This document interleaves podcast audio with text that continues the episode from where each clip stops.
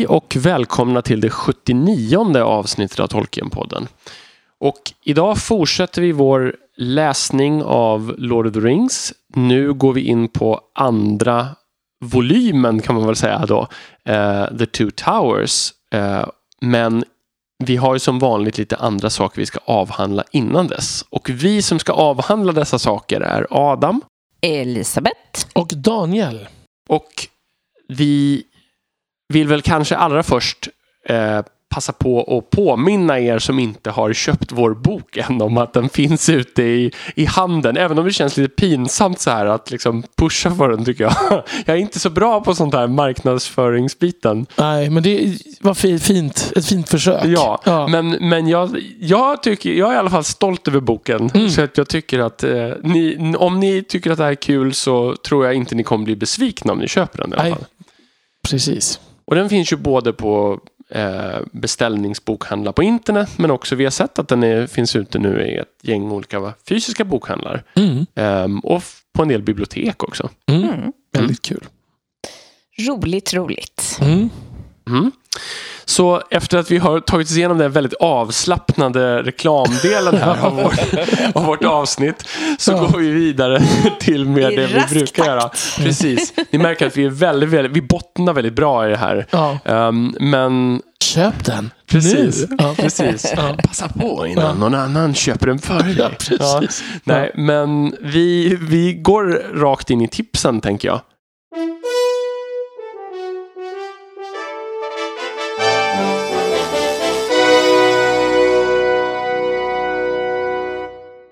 Det tog mig lite längre tid än vanligt att komma på tips idag. Jag brukar vara ute i ganska god tid. Men idag så försökte jag rådbråka min hjärna och komma på någonting på vägen hit till Daniel när vi skulle spela in. Och till slut så kom jag på... För jag brukar ju alltid vilja ha någonting som jag på något sätt har hållit på med på sistone om det går. Och till slut kom jag på en grej och det är en... podcast eller en radioteater i podcastformat kan man kanske säga. Som jag kanske har nämnt någon gång förut som jag definitivt har tipsat dig om Daniel. Så jag vet inte om du har lyssnat på den än. Och det är en podcast som heter The Lovecraft Investigations. Jo, som är gjorts av BBC. Den har jag lyssnat på. Mm. Och de har precis nu släppt en 4:e säsong. Och eftersom det var ett tag sedan som jag lyssnade så har jag bestämt mig för att lyssna om resten och är nästan igenom de första 3 säsongerna igen då nu.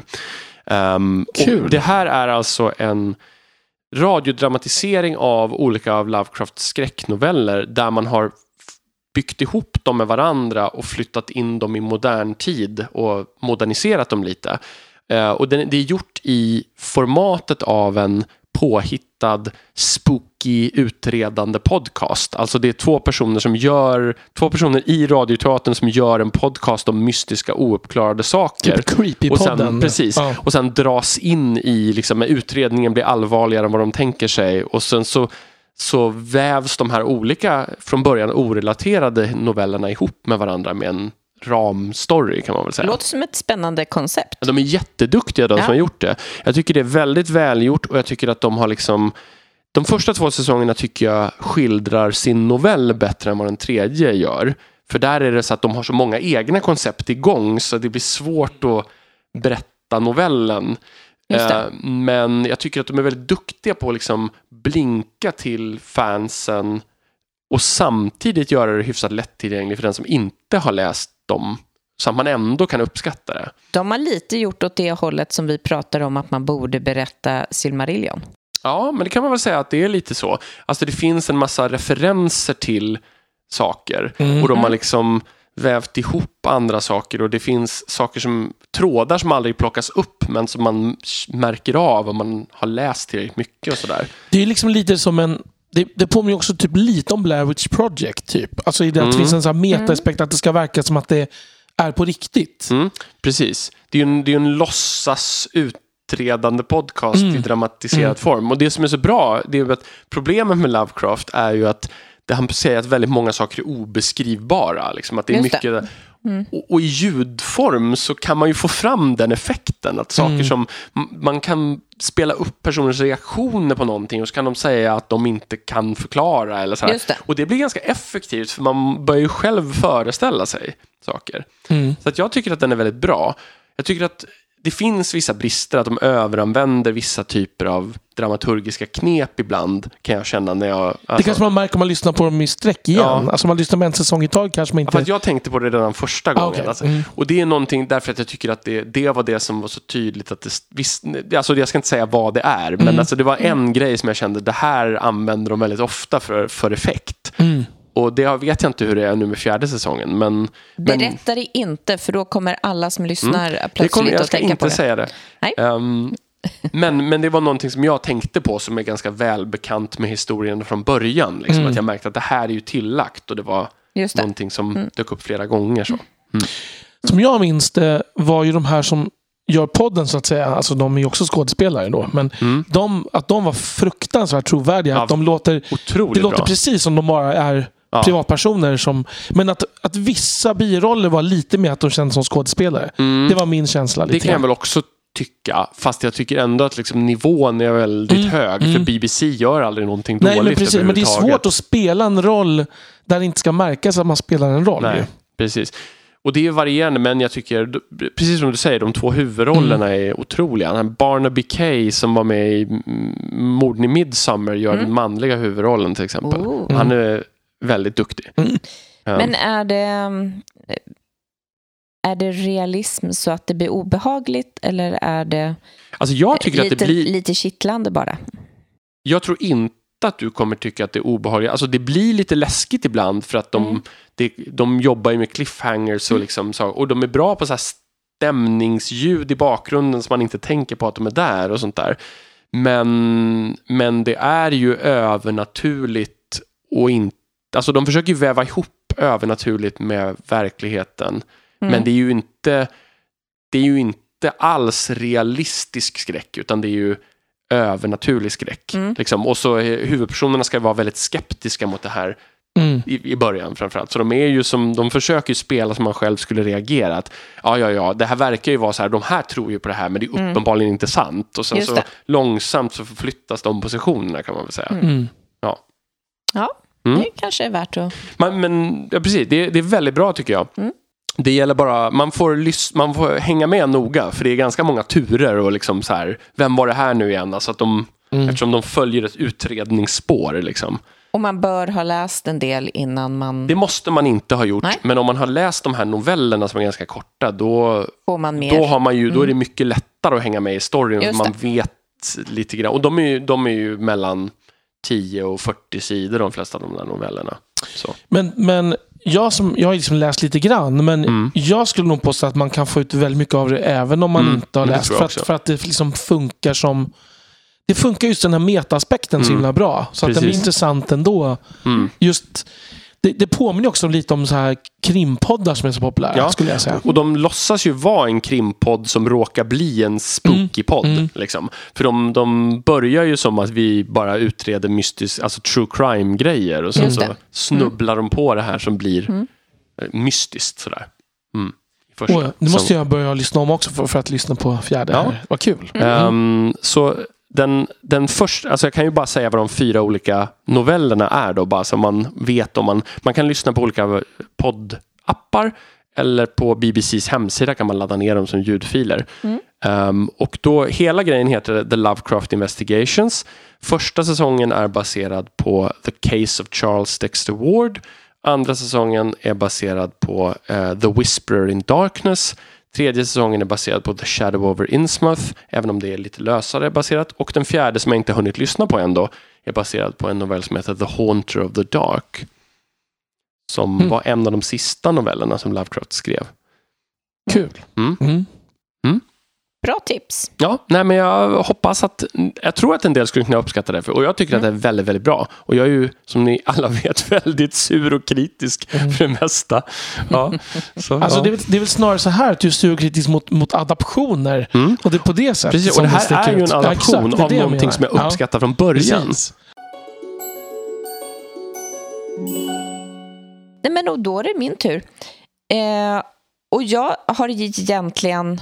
Men jag skulle vilja ha ett annat tips, men det är så fruktansvärt dåligt att tipsa om sånt som inte går att se. Så jag skulle vilja tipsa om Pappan på Gråmen och Parallellen, som jag har varit och sett på teater.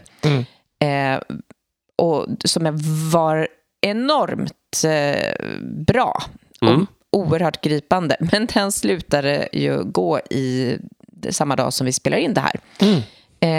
Typiskt inte bra tips, nej. Ja, men så det är typiskt jag brukar sig tipsa om sånt som inte går att se och sånt. Nej. Skulle den återuppstå igen så skulle jag verkligen rekommendera den. Men det här gjorde att jag tänkte till och tänkte, då är det ju bättre att tipsa om någonting som man faktiskt har möjlighet och som kanske är bra att tipsa om innan det är för sent. Det vill säga, jag borde ha tipsat om det här tidigare, men då hade jag inte sett den å andra sidan. Och det jag ska tipsa om, det är en utställning som handlar om Tolkiens Midgård i South Yorkshire. Den heter Trollbindande Midgård, är titeln. Och, i South Yorkshire? Ja. Okej, alltså vad heter den på engelska då? Eller liksom... alltså i Barnsley. Ja. Så men heter den Trollbindande Midgård? Alltså är det en översatt titel? Liksom? Det här var översatt som jag hittade, utgår ifrån.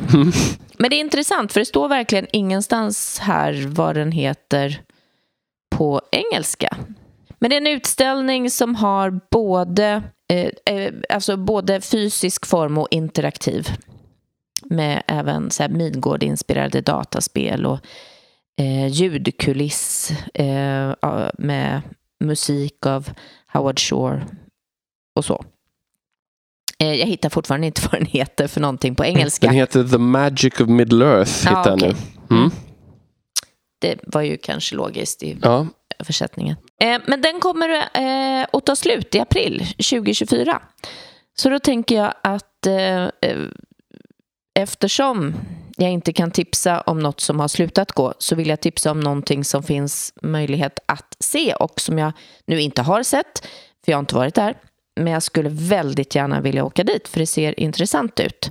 Det är både föremål, konstverk och just att det finns kopplingar mellan Tolkien och de som som har tagit sig an det här då.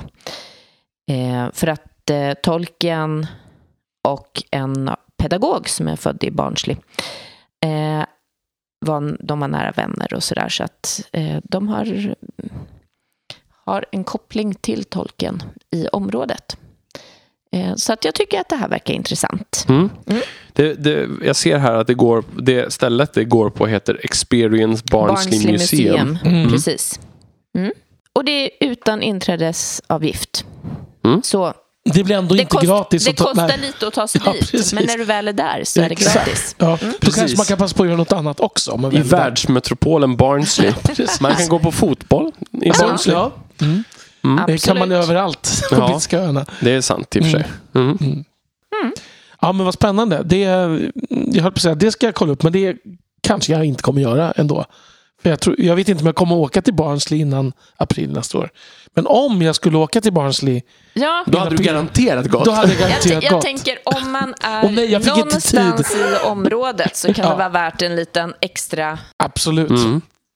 Avstickare. För det här är typ en sån sak som man inte skulle hitta, tror jag, om man inte liksom letade efter det. Så att, vad spännande. Och egentligen så letade jag efter om det var någon rolig utställning i Sverige. Det var det inte. Nej. Alla utställningar i Sverige är tråkiga. Citat Elisabet Bergander. Så kan man tolka, eller så tänker man, ingen utställning har koppling just nu till Tolkien. Nej, precis. Det var med det. Jag tror det finns massa roliga utställningar. Jag vill verkligen inte bli anklagad för att ha sagt det på något annat sätt. Antikulturkraften Elisabet Bergander. Precis.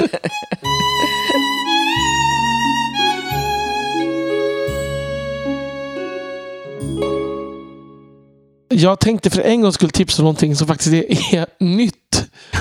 Oj. Ja, alltså, och för en gång skulle hade jag inte svårt att komma på. Det här var mitt tredje tips som jag liksom nu landade i. Jag hade två på vägen som jag hade tänkt ta, men nu de har sparat till framtiden. De sparar jag, precis, som var mer eller mindre aktuella. Men och det är faktiskt ett tips som är så nytt så att jag inte ens hunnit se klart det. Det är en tv-serie där jag bara sett några avsnitt. Och den heter Bodies och går på Netflix. Mm. Och den handlar om det börjar man följa en polis i nutid som hittar en kropp i en gränd i Whitechapel i London.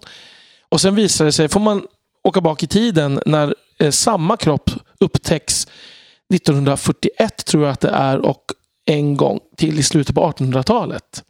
Oj! Exakt samma kropp av tre olika poliser. Och sen får vi åka fram i tiden 30 år när samma kropp också upptäcks av en polis. Där får man associera lite till Dark. Ja, det var precis vi också associerade till. Men den är inte stulen från Dark för att det bygger på en serieroman från 2015. Mm. Eller ja, när kom Dark. Men det var inte... Ja, däromkring i alla fall. Ja, men... Ja, det kan ju bara vara att det låg i tiden, så att säga. Med tidsresor och så. Men exakt var det här ska landa vet jag alltså inte riktigt. Det finns kvantfysik inblandat, så att det har väl att göra med tidsresor och så. Men det kan ju vara så att den blir jättedålig mot slutet. Det vet ju inte jag. Så kan det är alltid vad jobbigt det är när det händer. Ja, och det när man älskar en serie och sen bara kraschar den. Mm. Ja, och det är ganska vanligt vad gäller just den här typen av serier att, skulle jag säga, när det får sin förklaring så blir det inte riktigt lika intressant längre. Det är lättare att bygga upp spänningen med okända saker än att knyta ihop trådarna och få det bra. Jag ser här att Dark släpptes 1 december 2017, det allra första avsnittet i Tyskland, så det här var ju tidigare då. Mm. Och Dark var ju lite det problemet att jag tyckte första säsongen var jättebra, men sen tyckte jag att det blev typ mer av någon slags Excel-fil än en tv-serie. Jag håller med. Jag tyckte tredje säsongen var ganska svag faktiskt. Så att jag tyckte det var nerförsbacke där. Det var över de tre säsongerna. Men det här tror jag då, om det bygger på den här serieroman så blir det nog sannolikt bara en säsong, kan man ju hoppas då. För då är chansen större att det blir, att det håller, tänker jag. Mm. Men jag tycker de fångar liksom lite atmosfär i de olika tidsperioderna och det är bra skådespelare och så. Det låter spännande tycker jag. Det ska jag skriva upp på listan. Får vi se vad du tycker. Men jag ville ta något som jag var mitt uppe i för en gångs skull.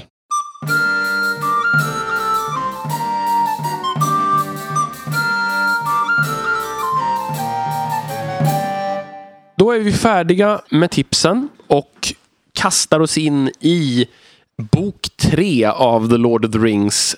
Och det kapitel vi har valt från den tredje boken, alltså första halvan av The Two Towers, är The Voice of Saruman, 10:e kapitlet.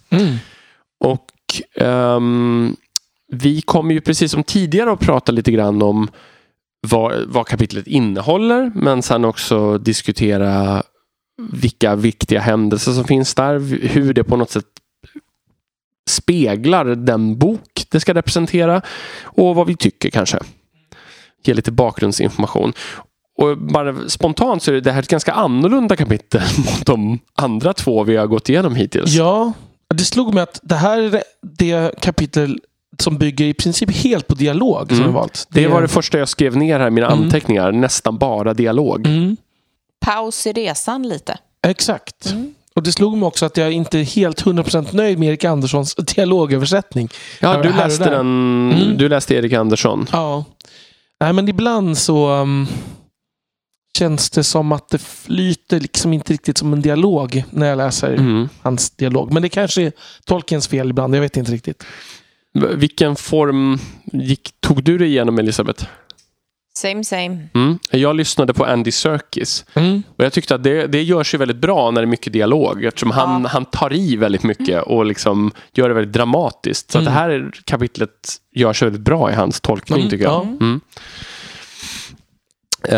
Men det kan vi ju säga, om ska vi bara blåsa igenom lite snabbt vad det är som händer i kapitlet. Ja, för det händer ju inte. Nej, det går väldigt fort. Mm. Man kan ju säga att det är ju efter det här kapitlet Flotsam and Jetsam, där liksom de har återförenats. Hobbitarna har återförenats med sina tidigare kompanjoner. Merry och Pippin berättar vad som har hänt för Aragorn, Gimli och Legolas. Och sen så återsamlas alla för att konfrontera Saruman, kan man väl säga.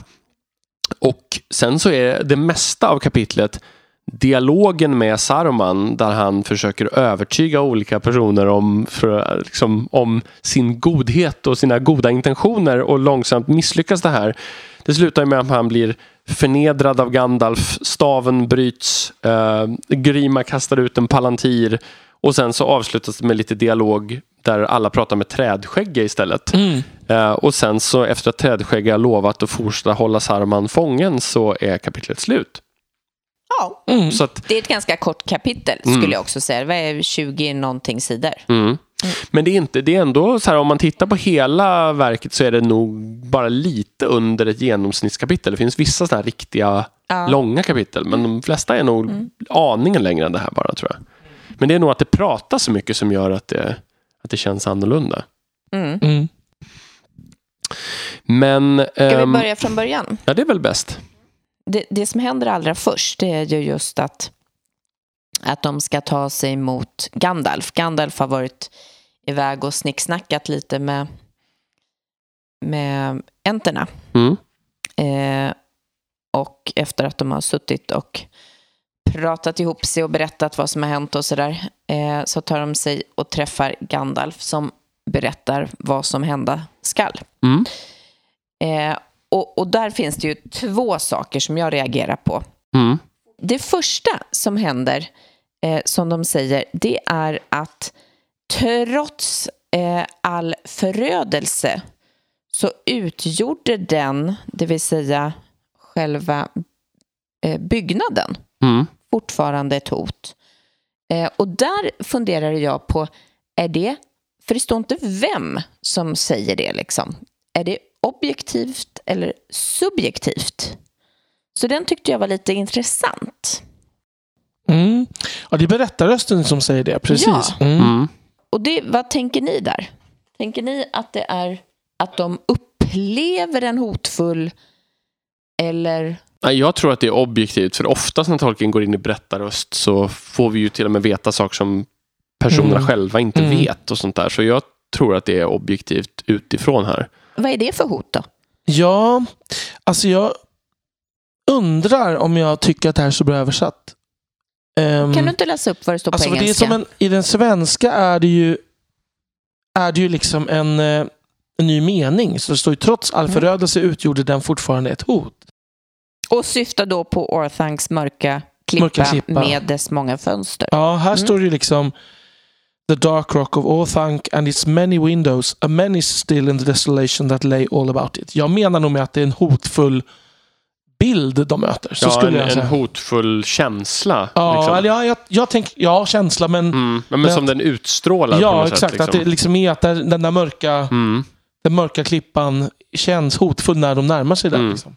Men sen så kan man väl kanske tänka sig, alltså om man vill vara snäll mot Erik Andersson, att det är liksom också militärstrategiskt, det är så att om det inte går att riva tornet så finns det alltid, så fortsätter det vara liksom någonstans han kan kura ihop sig och inte bli besegrad. Men här, jag tycker inte att det är bra. Nej, jag tycker inte heller riktigt att det står det på engelska. Nej, faktiskt inte.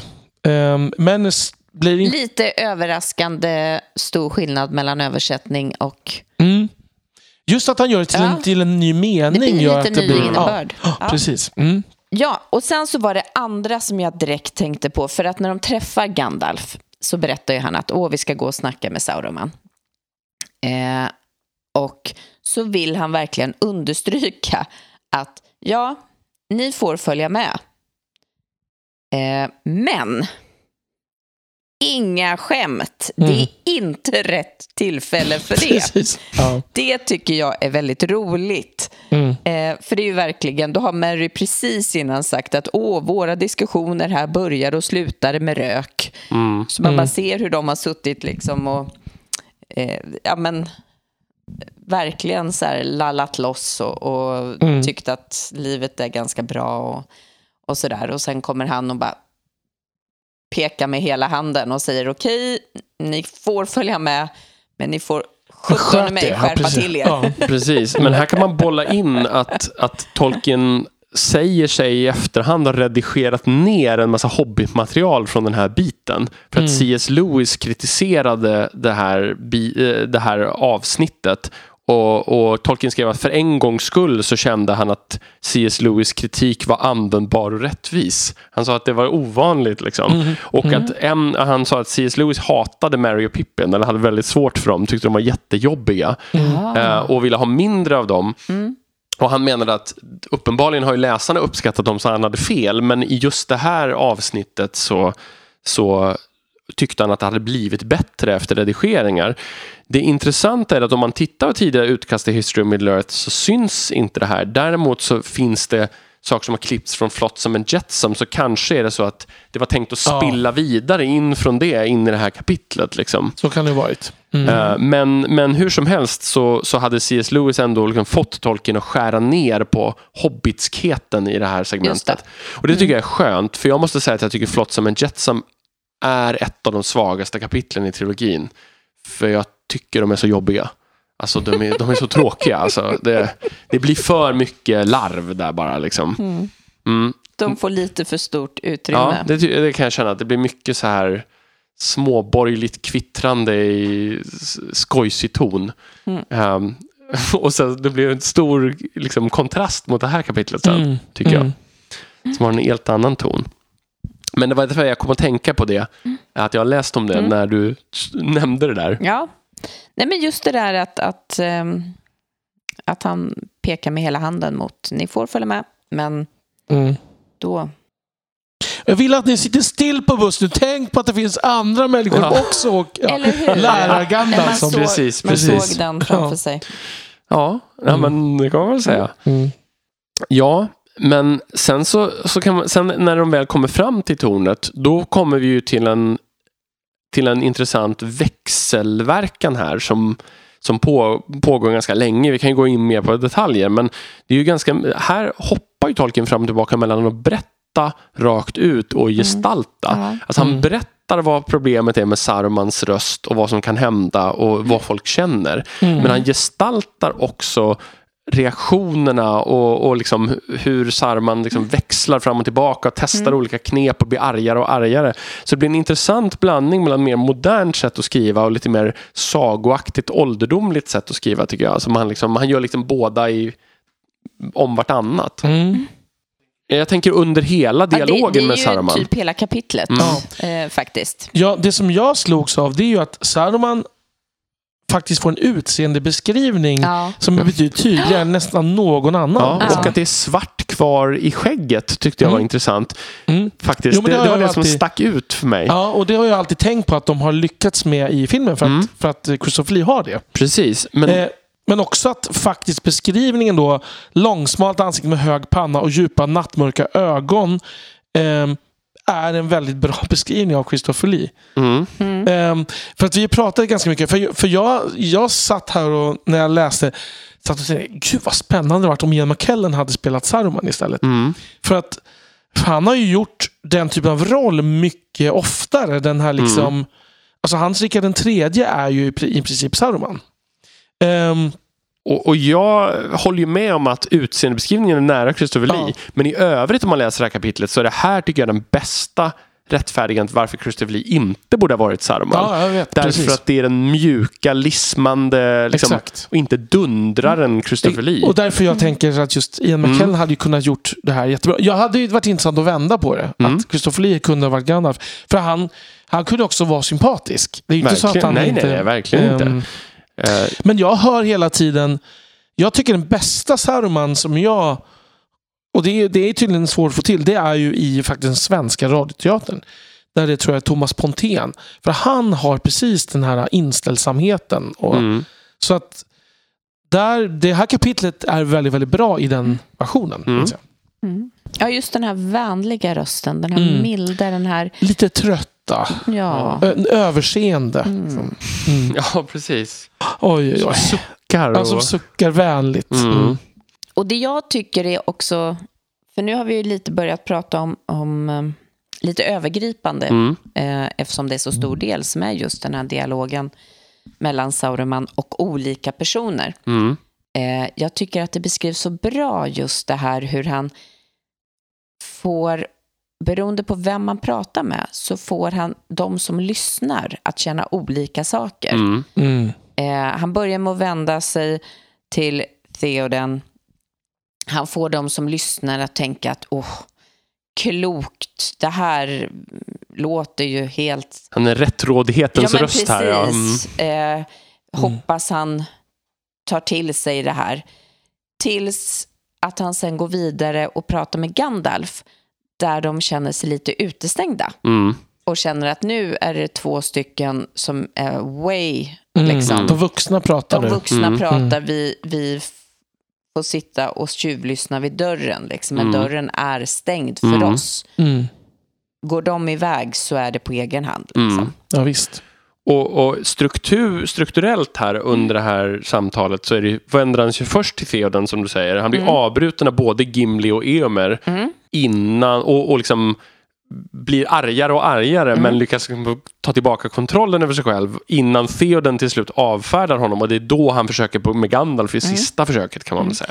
Men är inte det här jättekonstigt? För det är en av de sakerna jag har skrivit ner. Att han i den här makten med rösten, i den här kunskapen om hur man påverkar andra människor så kan han inte behärska att någon avbryter honom. Jag tror att han är livrädd. Alltså jag tror att det här... Jag tror att han vet... Att det är kört. Att det är kört, precis. Och att han försöker spela ut de sista kort han har. Men liksom är...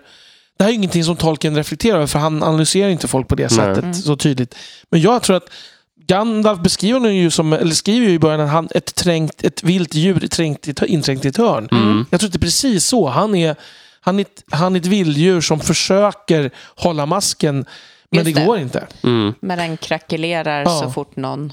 Precis, och när han märker lite. Att det inte funkar heller, för det biter ju inte liksom på alla, och då varje motgång blir liksom svårare och svårare att hålla emot. Men sen så kan jag också tänka att det finns ju någonting lite så här, det finns ju flera teman som löper genom det här, att för det första så känns det som att det här känns ju väldigt mycket som en, vad ska man säga, en spark på någon sorts demagoger, falska politiker som säger en sak och menar någonting annat sådär, liksom. Och de låter resonabla men är inte det, alltså det känns ju väldigt starkt. Och sen så finns det någonting lite så här, lite macho i hela den här grejen, att det är de här krigarmännen som inte lyssnar på den kluvna tungan för en honung, bara liksom ser förbi det där liksom. Det är någonting med det där som jag kan tycka är lite så här, jag kan tycka är lite halvkrångligt, men... Du menar att de här lite enfaldiga... Det tolkar som just det Gimli... Precis, det bjuder in till en tolkning där det är så här hårda män som rider hårt och skjuter rakt, inte lyssna på såna här mjuka politiker som egentligen är... Alltså det finns lite den där tonen ibland tycker jag. Fast det är ju precis det de gör tänker jag. Jag måste nog säga emot att de som lyssnar mest på den här demagogen är ju soldaterna. Ja, fast alla de som ifrågasätter, Gimli, Eomer och Theoden är alla så här liksom väldigt krigarkodade och inte så... Och Saruman också beklagar sig över att de är lite mindre bildade och inte förfinade liksom. Nej, också. Precis, men jag tänker att jag håller både med och inte med, för att det är snarare att han har en syn på vanligt folk, Tolkien, tror jag, som att de är lite enfaldiga och går på demagoger, även om det vanliga folket där också är krigare. Jag tror att det snarare är att de här är lite högre i rang som gör att de kan stå emot. Ja, du tänker en så här aristokratisk utvaldhet nästan. Ja, eller bara liksom att det finns en... Nej, men de har någon slags högre status. De skulle ha högre poäng som figurer om de liksom var... Nej, men liksom... Jag tror att snarare det... För vanliga soldaterna går bevisligen på det. Ja. Men det jag tycker att det känns ändå alltså, och då menar jag att jag tror ju att det finns en nivå av demokrati, av Tolkiens uttalade demokratiskepsis också, även här. För det är klart man kan jämföra Saruman med en liksom förespråkare för någon sorts diktatur, men Tolkien i sina brev vänder sig också mot sin egen samtids brittiska demokrati och menar att den är hemsk och förljugen liksom. Så att, och jag tycker att det andas lite av det här ibland. Ja, han är ju inte... Jag tycker Olmarks den här kopplingen då att Saruman skulle vara Hitler, det är ju inte rätt. Nej. Alltså det är mer av en liksom någon sån här kappvändarfigur som lismar liksom. Ja, och det stämmer ju inte alls med Hitler. Så att det finns många andra politiker kanske vid den tiden som man snarare skulle kunna tänka att påminna om, tänker jag. Precis. Nej, men jag tycker ändå att att det går lite genom det här avsnittet att liksom alltså det är klart att det är inte bra att ljuga och sådär, men jag kan tycka att det låter lite som att så här, alla som försöker alltså det skulle lätt kunna användas till lite tveksamma syften, känns det som, det här resonemanget. Men samtidigt så ger det ju en väldigt intressant kulturkrock, tycker jag. För det är ju ett kapitel där moderna möter det här medeltiden igen på något absolut sätt. För Saruman känns ju också ganska modern jämfört med Theoden framförallt, skulle jag säga. Verkligen. Och det kan man också höra på ordvalen, tycker jag. Liksom Saruman pratar ju ganska personligt då och då liksom. Och medan liksom, Theoden, när han avfärdar honom, så då använder han liksom gibbet till exempel, som är liksom, och det kan ju betyda galge, men det kan också vara en sån här som inte riktigt finns en term på svenska, men nästan som en galge där man hängde upp döda kroppar från brottslingar i burar eller från kedjor för att de skulle ätas av kråkorna liksom. Det det är ju en väldigt så här, det är den så att säga goda sidan som hotar med upphängning i galge, så att säga. Och det är den onda sidan som säger, ska vi inte ha fred? Alltså så här, det är ändå en intressant så här... Det är ju en väldigt intressant take. Alltså att man just vrider på vad är rätt och fel och vad är sanning och vad är se bakom orden. Och det finns en liten 1984-nivå här också, eftersom det är något av citaten där det står så här liksom, på Isengårds språk så betyder liksom fred, mord och liksom, alltså sådär liksom. Och det känns lite som en 1984-grej med tvärtom innebörder i orden och sådär. Men det känns också fortfarande väldigt aktuellt på något sätt. Alltså det här med att läsa in i vad innebär fred när en person typ Saruman erbjuder det. Liksom. Precis. Ja. Och det är självklart att jag inte menar att man ska sympatisera med Saruman. Jag bara menar att det skulle gå att läsa det här som att så här, alla de som bara sitter och pratar är vi skeptiska mot. Alltså sådär lite så. De menar inte vad de säger och sådär. Den typen av retorik skulle går rättfärdiga utifrån en läsning av det här kapitlet i det ljuset. Men jag tror att precis, och det kanske Tolkien också tycker när man har kommit hit, så att säga. Ja, alltså absolut. Ja. Men jag menar att det kan appliceras på situationer där det inte är samma förutsättningar. Ja, verkligen. Där det inte är någon som har invaderat sina grannar. Ja, men precis. Men ja, min favoritdel av den här dialogen är just växlingen mellan Theoden och Saruman. Alltså jag tycker den är liksom väldigt bra skriven från båda håll på något sätt. Och den är väl överförd ganska ordagrant i partier till Peter Jackson ändå. Ja. Det är ganska mycket kvar av Theodens och Sarumans dialog där. Precis, det är med att den kommer så plötsligt där. Ja, för att det är så rumphugget allting. Där, Och sen är det ju alltid svårt, lite som du pratade om förut, saker som inte går att beskriva. Här blir det ju så tydligt hur det uppfattas. Och i filmen, och det kanske förstärks då av att han är lite för mycket dundrande och sådär, och inte så mycket lismande. Men man får ju ingen känsla av att de andra blir liksom lurade. Nej. Att man får den där bilden målas upp. Nej. Och det är lite synd. Dels är det ju för att det är svårt, för Tolkien använder, precis som jag tror att du syftar på här, använder en massa liksom bildliga beskrivningar av vad folk känner. Ja. Men sen tror jag också att man helt enkelt hade för lite tid för att bygga ut med en massa reaktioner. Den här scenen var ju bara inklämd i sista sekunden för att lösa Sarumans story i filmen. Ja, den är inte ens med i bioversionen. Nej, precis. Den sköts ju fram hela tiden för att... Ja. Men också att han står där högst upp på Orthanc och skriker liksom ner. Det är också väldigt konstigt. Det blir en konstig jämfört med att han står på en balkong ovanför de här. Så. Verkligen. Mm. Sen tycker jag om att det finns den här lilla kommentaren som blir okommenterad. Kommentar som blir okommenterad. Ja. Mm. Att Gimli bara muttrar. Lik, ändå olik. Mm. Och sen så sägs det inget mer om det, utan man bara förstår att han håller på och tittar på Gandalf, Sauron, förhållande till varandra och sådär liksom, att de har tagit fel på honom tidigare och det refererar ju tillbaka till början av kapitlet när Gimli säger jag vill se nu om ni är lika, och Gandalf mer eller mindre skjuter ner Gimli och säger så här: du skulle inte se det ändå. Saruman kan framstå hur han vill för dig. Liksom, så det är en ganska liksom hård så här, diss där från Gandalfs sida. Mm. Men då tycker sig Gimli ändå kunna läsa någonting, trots att Gandalf inte menar att han kommer kunna det. Ja. Jo, sant. Mm. Sen då när det är liksom den här, när det är Gandalf som tar över konversationen så att säga, när Saruman vänder sig till honom, så finns det något fint i att det är genom ett skratt som allting bryts. Att det är något så, vad ska man säga, så jordnära och liksom säger så mycket om Gandalf också. Mm.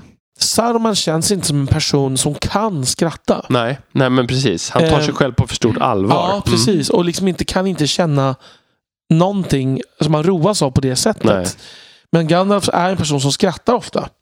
Det står också Gandalf skrattade och sa, alltså typ, så står det så att det är deras personligheter. Så även om nu Gandalf blir den vita och den liksom högst i deras orden, så blir det en helt annan person ju ändå som tar den här rollen. Mm. En person som har det här medkänsla med folk och liksom, och där det ligger skrattet, tror jag. Mm. Saruman är ju faktiskt lite likare Denethor. Alltså Denethor har ju från början mycket bättre intentioner på något sätt, men de har ju liksom samma styrkor och svagheter lite grann i sina personligheter. Ja, verkligen. De har de här stor intellektuella kapacitet och liksom förstår massa saker, men de har inte den här mänskliga medkänslan och inte den här, alltså fötterna på jorden-grejen kanske. Alltså, men nog hade även Sauron goda intentioner från början. Men det var ganska länge sedan vid det här laget. Om man läser Unfinished Tales så börjar det här ruttnandet ganska tidigt i Tolkiens senare tanke. Sen är det här att de snälla och fina alltid sträcker ut handen en sista gång. Och att det är liksom ett tema hos Tolkien att i princip, jag försöker komma på något fall där den handen faktiskt tas emot, men det gör den väl aldrig. Nej. För det är både Grima här och det är Saruman, Grima tidigare, Saruman här och Grima Gollum, senare också. Och Grima senare och Gollum Smegol också liksom. Det är väl det närmaste kanske med Gollum. Grima är rätt så nära på slutet också. Ja, det är ju då liksom, det som sen sabbar lite. Ja, precis, och det är det som slutar i att Grima dödar Saruman sen. Men och det sker ju i den här scenen hos Peter Jackson kan man ju säga. Istället för, eftersom The Scouring of the Shire inte finns med. Ja, just det. Så att han har ju liksom klämt ihop allting här. Men en annan grej som är lite intressant innan vi lämnar diskussionen med Saruman är ändå att jag tycker att det är tydligt här. Liksom, han pratar ju tidigare om Saruman som Dwimmercrafty, alltså den som är duktig på illusioner och, liksom, och här visas ju det. Men sen finns det ett brev från 1958 där Tolkien skriver till Forrest J. Ackerman, och han verkligen vill understryka att Saruman inte är hypnotisk eller försätter någon i trans, utan han är helt enkelt väldigt övertygande. Liksom att risken är att han lyckas argumentera ner den, inte att man på något sätt blir försatt ur spel att tänka själv eller så här. Han är bara så skicklig på att anpassa röstläge och välja sina ord. Ja, vilka argument som liksom får det att låta som något som ska tilltala en. Men det måste ju ändå bygga på att det är han som säger det. Mm. Precis, jag. Men Tolkien skriver ändå i det här brevet att det är liksom det gick alltid att liksom argumentera emot med resonemang. Det var bara att han var så duktig på att, på att få fram det här och liksom anpassa så att varje person skulle bli välvilligt inställd och påverkad av det. Men det var liksom ingen magi på det sättet, utan mer att han var så otroligt bra på det här. Mm. Jag tänker att Saruman har för plan här när han faktiskt han vägrar komma ner för att han är för stolt. Tänker jag liksom att det här kommer ordna sig på något sätt, eller har han i princip gett upp någonstans? Eller? Där tror jag att han inte har någon plan alls. Han klarar bara inte av förnedringen där. Nej. Utan bara tänker det är bättre med status quo och tänker jag går här från balkongen nu. Jag tror att det är bara en känslomässig reaktion. Mm. Jag tror inte att han gett upp. Jag tror inte att han någonsin skulle ha gett upp. Och det säger ju Gandalf också, att han är som en så här, knowing the ends of his plots. Alltså liksom att det är som att allt har tagit slut och han tuggar på skalkarna liksom här. Och bara sitter och har ingenting kvar, men ältar det sista, alla vägar till slutet på något sätt. Frågan är, visste han om maktbalansen förrän han tvingas tillbaka av Gandalf? Nej, det tror jag inte. Så tolkar jag inte jag det. Jag tror att det är då det avslöjas. Där kommer aha-upplevelsen. Mm. Mm. För han kallar ju Gandalf the Grey. Och sen säger Gandalf, jag är inte Gandalf grå längre. Jag är liksom... Jag är Gandalf den vite och du har ingen färg längre. Och plötsligt så liksom bryts staven. Jag tror inte alls han märker det där innan. Nej. Jag tänker att det är ett avslöjande av Gandalfs sanna inre nya väsen på något sätt, eller? Tror vi att Gandalf kunde gjort på något annat sätt och faktiskt nå fram till dem? För han säger ju någonstans att det var ändå rätt nära, men det gick inte, typ, säger Gandalf. Att, alltså, hade det varit bättre om han hade kommit dit ensam? Gandalf, alltså. Kanske. Oklart. Kanske för att nå att Sauron säger något annat. Fast å andra sidan så hade det kanske inte gått att lita på, tänker jag. Och jag tror att det var oändligt viktigt för alla de andra att se att hans makt var liksom passerad. Att det var Gandalf som satt på den makten. Mm. Ja. Maktskiftet. Och sen det här som man säger att liksom Saruman gick i fällan att ge sig på alla en efter en framför de andra. Så att de fick se igenom tricket på något sätt. Just det. Nej, men exakt så.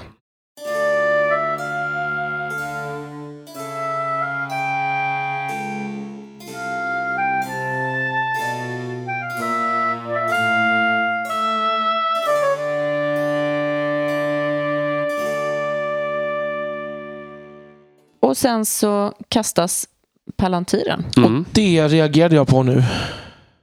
Att det är så absurt på något sätt. Ja. För att jag har inte tänkt så mycket noga på det. Men när jag läste nu så verkligen. Men hur kan han inte förstå att det här är en viktig sak? Alltså, den låg väl inte bara ett hörn, misstänker jag. Nej. Har han aldrig...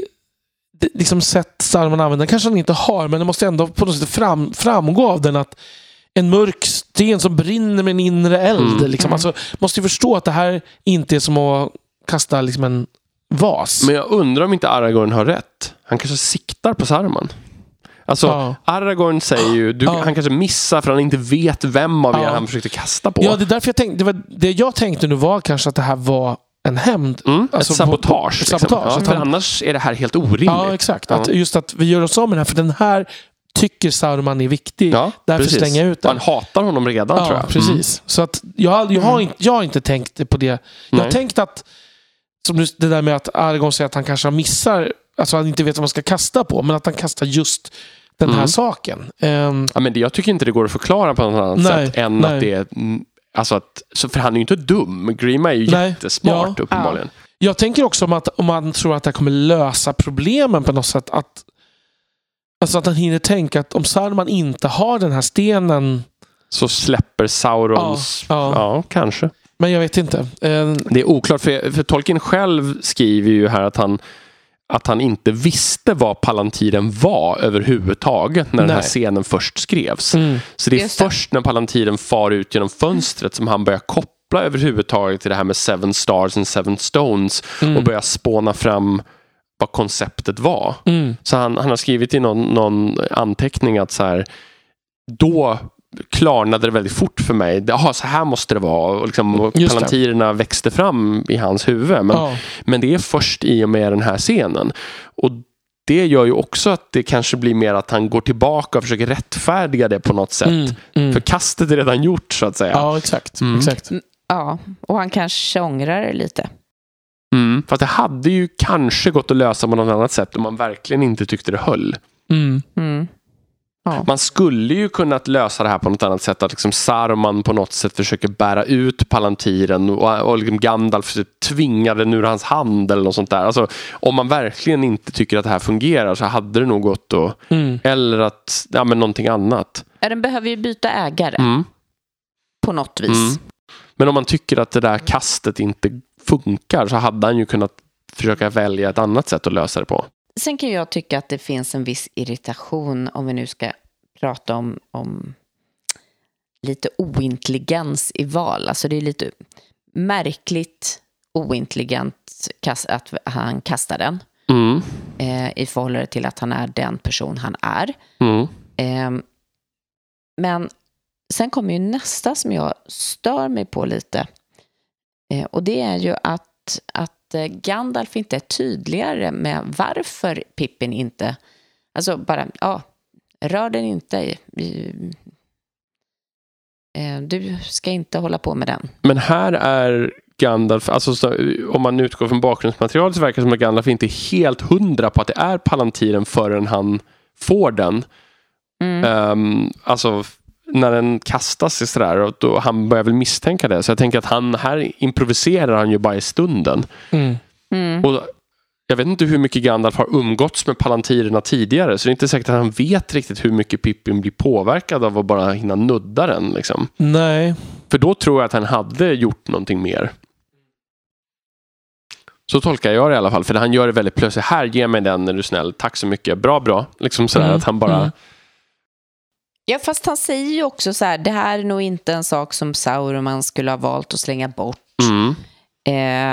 Och säger, jag bad dig inte att röra den. Som att han ser att det här är något som är farligt för honom att röra. Men helt oförklarat. Ja, men det måste ju vara att han tänker att så här, det verkar inte vara någon skada skedd ändå. Alltså han ser inte att något har hänt. Nej, han kanske tänker att jag tar den där snabbt nu så att inte... Ja, då blir det inget problem med det här och så. Det kan du ha. Ja. Men... Och det kanske, utgången kanske hade blivit samma. Även om han hade sagt vad faran... Men uppenbarligen så har han ju inte märkt att Pippin blir så påverkad, för det är ju det som är hela grejen med att han överhuvudtaget somnar och att Pippin, alltså att han har ju inte märkt, det är bara Merry som märker hur rastlös och konstig Pippin blir av det här i nästa kapitel, det ska vi säga, det kommer ju... Nej, det är inget som andas överhuvudtaget här ju. Nej, det är först senare. Men efter det här då har vi liksom nästa dialog som är lite kortare, och det är dialogen med Trädskägge som är...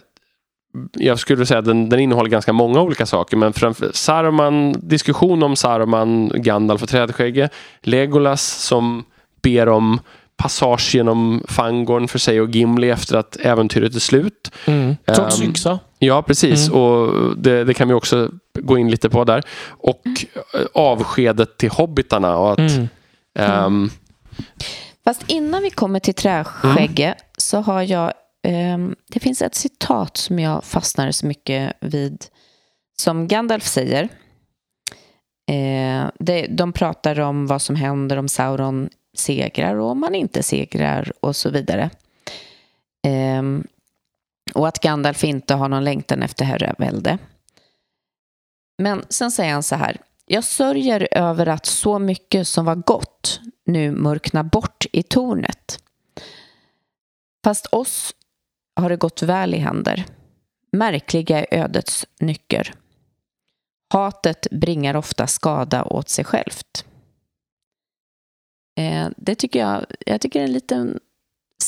Om man plockar, det är en sån där som man kan plocka ut ur sitt sammanhang som jag tycker säger väldigt mycket generellt.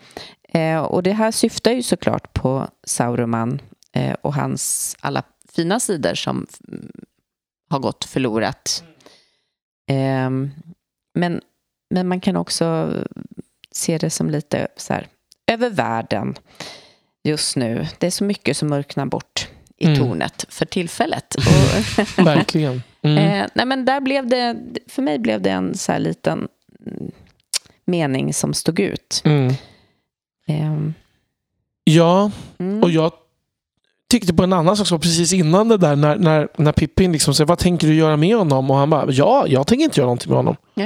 Liksom. Alltså just att det är inte min uppgift. Nej, det är precis. Och det är också så här att, men det är också lite naivt, är inte det? Ja, men han tänker väl att Trädskägg ska hålla honom på plats där, vilket ju inte händer sen. Nej. Han blir ju lite besviken på att han har blivit utsläppt. Men det säger också återigen en gång Gandalf. Nej, men jag tänker inte, vad ska jag göra? Ska jag bara, vad tänker att jag ska slå ihjäl honom? Eller liksom bara så... Ja. Nej, men han tittar igenom sin så här uppdragsmanual. Han bara, nu ska vi se. Nej. Ansvara för Sauron. Nej. Han har gjort tillräckligt. Liksom. Det har han ju faktiskt. Ja, i princip. Ja. Alltså, kan man just här tycka. Sen kan man ju också tänka att det finns någon lite filosofisk nivå i det där Gandalf inte är den här som ska liksom planera och styra och bestämma över det han inte behöver bestämma över. Nej, han tänker så här att vi har gjort det vi kan nu. Medan Saruman hade ju i motsatt situation självklart micromanagerat liksom, och sett till att bestämma vad som skulle hända med sin besegrade fiende. Och det är också en skillnad mellan de två. Gandalf är mer live and let live på det sättet. Men nu kommer vi vidare till träskäggen. Ja. Och det, jag tänker att det här blir ju det kanske det enda kapitlet. Vi kan ju komma in lite på det då, men det enda kapitlet där alla trådar i den här boken möts här. När änterna dyker in också. För och lite anledning till att vi valde det här. Precis. Man kan säga att det finns 3 huvudsakliga trådar i boken. Det är ju Merry och Pippins fångenskap och flykt. Det är änterna. Alltså de här 2 trådarna vävs ju ihop ganska tidigt. Och det är liksom... Aragorn, Legolas och Gimli med Rohan liksom. Så det är och de 3 möts ju allihopa här. Rohirrim är här, Aragorn, Legolas och Gimli är här, äntarna är här och Merry och Pippin är här. Och alla möts igen. Ja, precis. Och de här trådarna kan man säga har 2 akter. Första akten är jakten. Det var inte ens meningen, men det är ju sant. Det är ju, och sen andra akten är ju när de då har mött folk. Så Merry Pippin möter Träskägge och Aragorn, Legolas och Gimli möter ju Gandalf och sen Rohirrim kan man säga. Eller omvänd ordning. Och sen, precis. Och sen slaget. Men precis, så det är ju lite så här någon slags så här kändismöte här på något sätt, känns det lite som. För jag tror att jag minns det nog som när jag läste när jag var liten, att det var något lite coolt med att de slogs ihop trådarna. Att Gandalf pratar med Träskägge. Wow, lite så. Och sen så kan man ju också tycka att det är ganska skönt att de tvinnas ihop igen för att hålla ihop historien. Så man inte landar i det som till exempel George R. Martin har landat i nu när han aldrig kommer vidare. Det finns för många trådar som går åt alla håll och som aldrig går att tvinna ihop igen. Jag tänker Tolkiens fördel här är ju att den blev klar och sen gav han ut den. Det är att föredra i många fall. Precis. Men jag menar, här ser han ju till att de här olika sakerna istället för att splittras upp ännu mer går ihop med varandra igen. Eller fast de går ju ihop tillfälligt. Sen splittras de ju igen. Ja, på ett väldigt snyggt sätt. Redan i den här boken. Ja, det är sant. Men jag tänker ändå att, så här, att han knyter ihop dem på så sätt att de personer som behöver hamna på andra platser har stämt av med varandra och sådär. Men det är ett väldigt smart sätt att göra det på, just det här att det är ett tillfälligt möte men sen kastas nya trådar ut. Liksom. Det är ju dramaturgiskt det är smart. Väldigt, väldigt intelligent gjort. Absolut. Och det är lite intressant det här med Trädskägges dvärgskepsis. Mm. För att han säger ju liksom att vilken alv du vill får följa med dig när Legolas säger min vän. Och sen så är han först väldigt negativt inställd till att både en dvärg och en yxbärare. Och sen så blir han ju... Nu är ju den här det är också en sån här sak. Varför? Nu är den här yxbäraren så klumpig så att han bugar och tappar yxan. Det blir liksom... Jaha. Jag tycker också att det är klumpigt i texten, men jag tycker att det är klumpigt skrivet just det. Ja. Mm. Faktiskt hade räckt med att han såg yxan när han bugade. Han bugade och yxan syntes. Mm. Ja. Nej, men det blir precis, så fånigt. Det är så övertydligt. Det här är nästan det här är Peter Jackson, John Rhys Davies. Ja. Gimli, han skulle ha tappat yxan. Mm. Ja. Precis, men här är han liksom precis, här är Tolkien själv som går på den pumpen så att säga. Men jag tycker ändå det är intressant att för att om man går tillbaka till Silmarillion så finns ju den här dialogen mellan Javanna och Aule där de liksom bråkar om vad som ska hända med den färdiga världen och att Javanna har gått till Manwë och bett om stöd och det är så ämterna kommer att vakna och hon säger nu minsann så ska dina barn få sina fiskar varma för nu kommer det vara några som försvarar träden och Aule typ fortsätter diska och säger de kommer ändå behöva ved lite inte exakt så men det är den andra meningen och den här konflikten är ju kvar här många tusen år senare på något sätt att så här dvärgarna använder naturen och ämterna värnar naturen. De står för helt icke-materialistiska hållningen. Och dvärgarna är de kanske mest materialistiska av de här folken på det sättet. Mm. Ja, alltså jag har inget emot temat som sådant. Jag tycker att det är... Nej, men det är just det där. Ja. Det hade kunnat faktiskt skrivits bättre. Mm. Och det är också så att man får tänka att Trädskägge är ju här redan traumatiserad typ av Sarumans våld på naturen. Mm. Så att det liksom han är ju redan i sinnesstämningen på något sätt att vi måste skydda och bevara. Och här blir ju han blir ju mer eller mindre övertygad av argumentet men har ju dödat en massa orker. Mm. Alltså då är han sådär, våra fienders fiende kanske känns det som att han resonerar nästan. Mm. Det är ju i och för sig en fin tillfälle att sådär ja, om nu det här känns lite överflödigt tydligt med att buga och tappa yxan så är det inte, tycker jag, övertydligt i onödan hur Legolas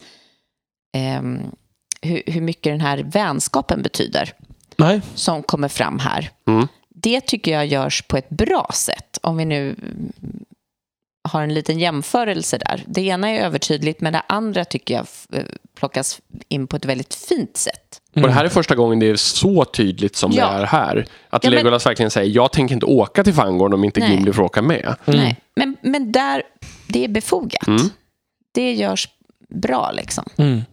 Och sen är det ju fint med det lilla avskedet med Merry och Pippin, tycker jag. Ja. Det är ju och de kastar in entiskorna igen i diskussionen. Kom ihåg att hålla utkik om ni ser några som skulle kunna vara dem. Ja. Och han säger, jag har blivit hasty för att vi har blivit så nära vänner så fort. Ja. Merry och Pippin klarar inte riktigt av att titta på honom utan vänder sig bort. För de blir tårögda här antagligen. Mm. Och just att han har gjort en extra liten textrad här nu, eller en strof till den här dikten. Mm. Det är ju väldigt Tolkien det där. Men det är väldigt gulligt. Mm. Men sen också att Trädskägg här lovar i princip att Saruman inte ska sätta foten utanför sin klippa utan mitt tillstånd visserligen, säger han ju. Mm. Ja, just det. Han ger ju sitt tillstånd sen. Ja. Det är ju det han gör. Mm. Och här är ju Trädskäggen naiv. Mm. För han tror jag på liksom allas bättringsmöjligheter än vad några av de andra på den goda sidan gör. Mm. Mer än vad Gandalf gör. Ja, verkligen. Verkligen. Mm. Och alltså senare när vi kommer tillbaka så har han ju släppt ut Saruman. Mm. Och då har han så här, jag tycker inte om att hålla levande saker inlåsta. För de tynar bort sådär. Mm. Men, ja. Så då kan man ju undra vad Merry och Pippin kände kring Trädskägget sen. Aha. När det bara... just det. Vems fel var det egentligen? Utifrån, och då är det, kommer vi till en intressant så här... De blir skogshuggar båda två och börjar bränna skogar. Precis. Men det blir också en lite filosofisk diskussion om från ett utilitaristiskt perspektiv är det ju trädskäggets fel på ett sätt. Att delar av det här som har hänt för att Saruman kommer dit och kan elda på en situation som i och för sig redan var startad i Fylke.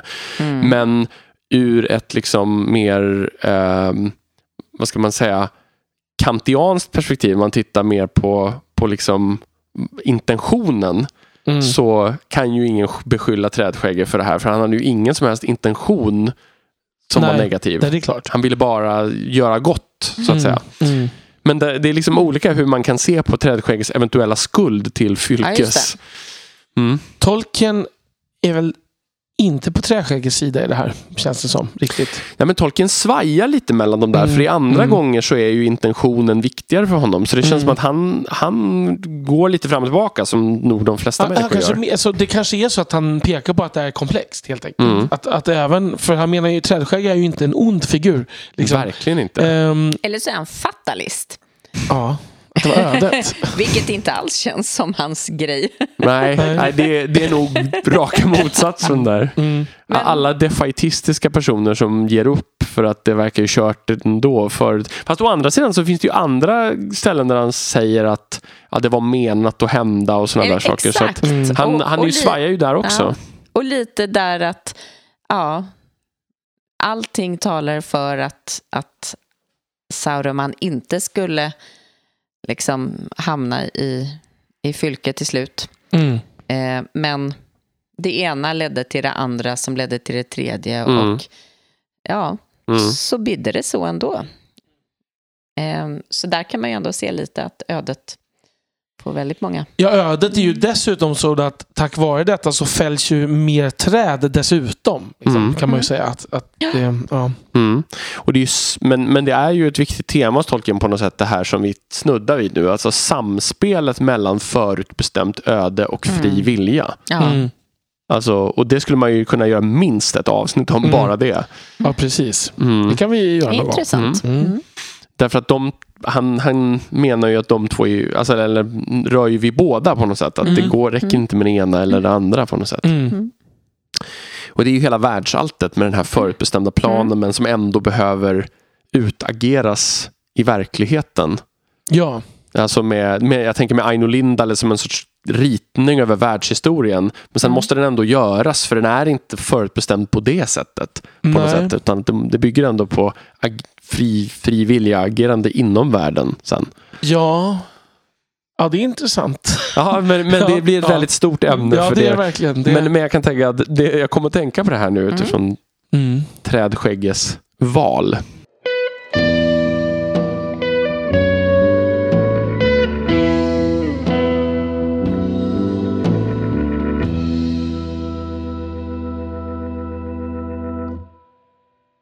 Ja, men om vi ska tänka lite kring hur det här avsnittet speglar boken då. Alltså det är ju mest det här med sammanknytningen kanske som är det centrala där. Ja, det är ju det. Och sen är det också på något sätt att det här är ju Sarumans bok. Ja, tycker det är det. Bortsett från The Scouring då som vi ju... men det är här han verkligen... Alltså han sätter sin prägel på en handling, eftersom det är på grund av honom som hobbitarna blir tillfångatagna. Och det är ju hela kriget mellan Rohan och honom. Liksom. Så att det är väl... Det är ju rimligt att han får syr ihop säcken med honom. Det är ju han som är den sammanknytande faktorn även när de är på varsitt håll. Ja, det har jag faktiskt inte tänkt på, men det är ju helt sant. Och han spelar sitt höga spel och förlorar. Och det här blir ju det avgörande slaget. Ja, han är ju antagonisten i den här delen av boken. Precis. Alltså Sauron är ju där bakom någonstans. Men han är fortfarande så långt... Alltså Sauron är ju mer närvarande i Fellowship of the Ring än han är i hela The Two Towers egentligen, trots att... Alltså det är när de kommer närmare och närmare, men han känns fortfarande väldigt avlägsen och immateriell i The Two Towers-kapitlen, även i bok 4 som vi kommer till nästa gång. Jag skulle ändå säga att det här är ju den enda boken som han är i stort sett helt helt frånvarande nästan. Ja, inte Grishnak företräder ju honom. Ja, men på väldigt ja, absolut. Och vi har ju naskolorna lite grann som refereras till liksom fortfarande att de ska komma och alltså om man framförallt om man läser Unfinished Tales så hur och de samarbetet liksom mellan genskjuter Grima sen. Ja, precis. Och Sauron så. Ja.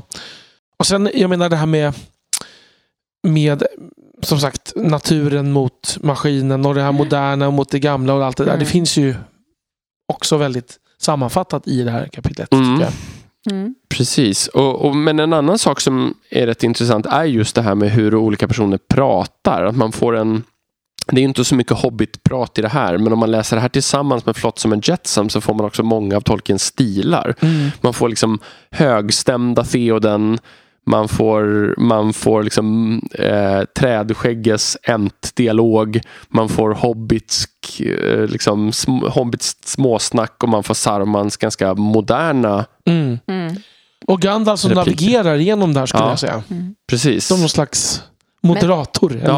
Men, det som är lite intressant är ju att Aragorn har en väldigt låg profil i det här kapitlet. Ja, jag tror att han har 1 eller 2 repliker totalt. Han säger det här om, jag undrar vem han siktade på. Men det är den enda repliken jag på rak arm kan framkalla i minnet att han säger. Möjligt att det är någon mer, men inte mycket mer. Nej. Och frågan är om det är att han tänker då att men nu är det Gandalf som is running the show, så att säga. Och kanske att det som jag representerar ska inte nå fram till Sauron i onödan för tidigt. Och här är en kanal som kommer att skvallra. Ja, men verkligen. Ja, för jag tänker, Sauron har ingen aning om hur Margon är, känns det ju som här. Nej, annars eller skulle han ju ha vänt sig till honom i mycket högre grad. Tänker jag. Jag funderar på det. I filmen har han ju det. Ja, men fast... Han väljer ju vända sig till en kung och den som liksom är mäktigast som han tror på mest. Det är mycket möjligt att vi här kommer få smisk på fingrarna att det faktiskt är så att han vet. Men jag vet inte riktigt när han ska ha uttryckt det, för vi vet ju inte vad Saruman vet riktigt här. Det är ju som sagt i filmen så är det ju en av dem hade en märklig ring, Barahirs ring och sådär, men det finns ju ingenting av det i den dialogen mellan Saruman och Grima här. Nej, och jag tänker ju att man får mer gå till vad är rimlig personlighet. Och jag tycker att det skulle ha varit rimligt om han tror att det är Isildurs... Alltså det finns ju ett citat där liksom Aragorn säger att Saruman inte såg genom den rohirriska rustningen när de möttes lite senare. Men det borde ju antyda att han ändå vet att det finns en arvtagare till Isildur. Ja, alltså, just det. Ja. Och jag tänker någonstans. Att det kanske var svårt att dölja faktumet att alltså det är helt och hållet för Vita rådet, tänker jag. Ja, precis. Men han har ju aldrig träffat honom. Han har ju ingen aning om hur han ser ut eller sådär. Nej, precis. Nej, jag tror inte att det är möjligt att han vet, men jag menar, men om man ska tänka utifrån vad texten säger. Just här så känns det inte som att Saruman vet att det här är... För då fast hade varför det vet han vem Gimli är? För att han... Ja, nej, det är en bra fråga. Alltså, han har väl uppenbarligen fått rapporter om brödraskapet på något plan. Och han... Då borde han veta vem Aragorn är i och för sig. Jo, alltså... Men jag vet inte. Jag tänker att jag har svårt att tro med tanke på Vita rådet och alla... alver i det och Aragorn alver i det och Gandalf menar jag, som alla känner till Aragorn, att de när de fortfarande litade på Saruman aldrig skulle prata med honom om det. Sant. Alltså på någonting måste han veta om honom. Men han verkar inte ha känt igen honom där utifrån det här Aragorn-citatet från senare. Nej, och utifrån att han inte nämner någonting om det överhuvudtaget. Nej. Så, men jag har väldigt svårt att tro att han ska vara helt ovetande. Ja. Däremot så kanske han inte vet vem är den här personen, hur sannolikt är det att han ska agera. Han vet kanske bara att ätten lever vidare i Norden någonstans. Liksom. Mm. Ja, men så känns det ju. Mm. Men det känns ju lite som för att han har koll på precis alla som har följt med upp. Mm. Och då kan man ju undra, liksom, det borde ju vara någon sån här, hej, vad heter du, vad kommer du ifrån? Fast det är bara Gimli som är överraskande. Att han vet vilka Eomer och Theoden är ju inte så osannolikt. Och han nämner aldrig någon annan vid namn. Han säger bara this ragtag, alltså det är sådär, liksom de här som du släpar med dig, Gandalf. Liksom. Ja, men lite skumt där ändå, för Grima borde kanske...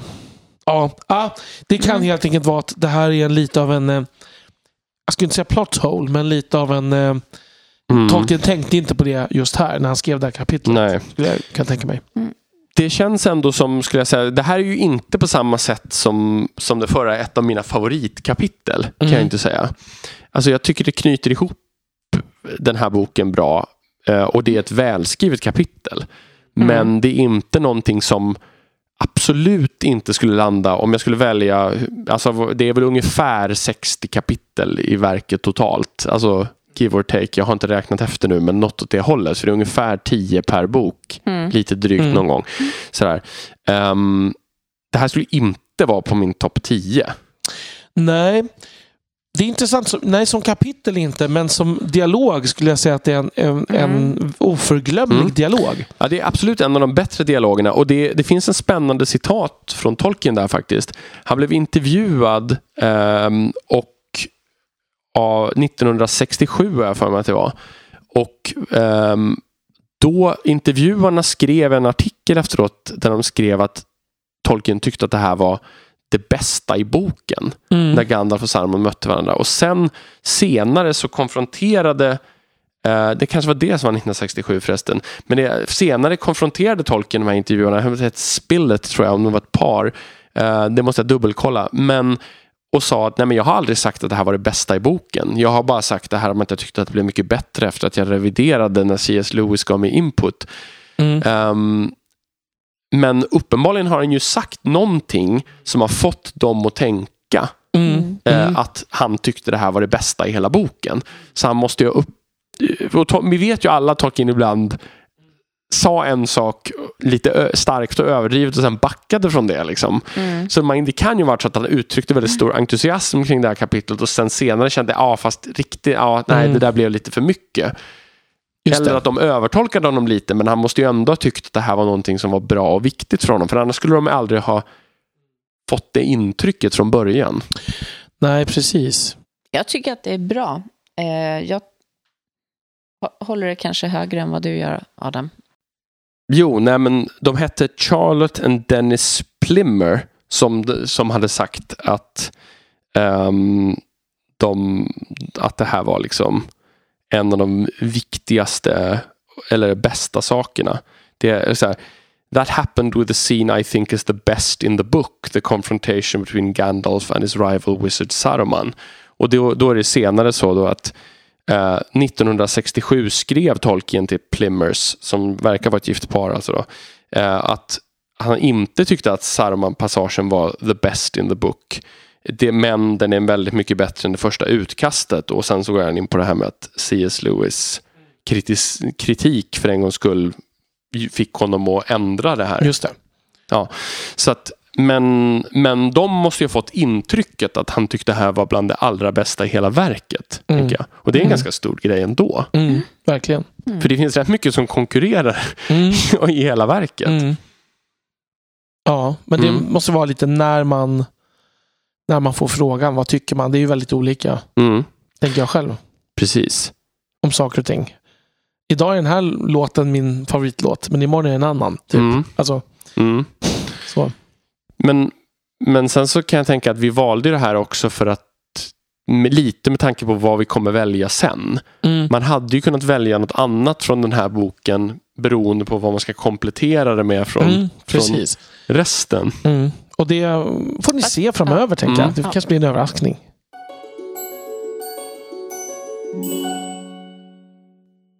Ja, men då är vi halvvägs genom The Lord of the Rings nu då. Mm. Och vi får se då om vi kör alla de här återstående tre eller om det blir någon paus med annat.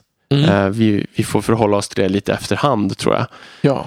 Men med de orden så tackar vi i alla fall för oss för den här gången och hoppas att ni återkommer om en månad. Och om ni har någonting ni vill lägga till om det här kapitlet, åsikter, tankar, frågor, någonting annat, så kan ni alltså gå in på Tolkienpodden på Facebook som vanligt eller mejla till oss på tolkienpodden@gmail.com.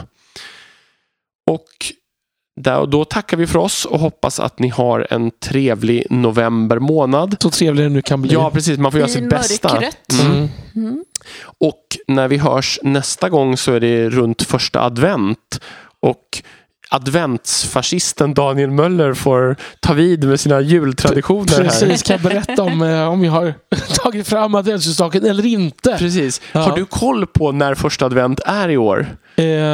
Jag tror att det är den första helgen i... Alltså det finns inget fjärde advent i år. För fjärde advent ligger samtidigt som julafton, tror jag. Ah, okay. Så att det är ju liksom första helgen som är inne i december i alla fall. Okay. Om jag inte så då kommer det vara strax innan första advent, ja, när vi släpper nästa avsnitt. 3 december. 3 december, ja. Precis.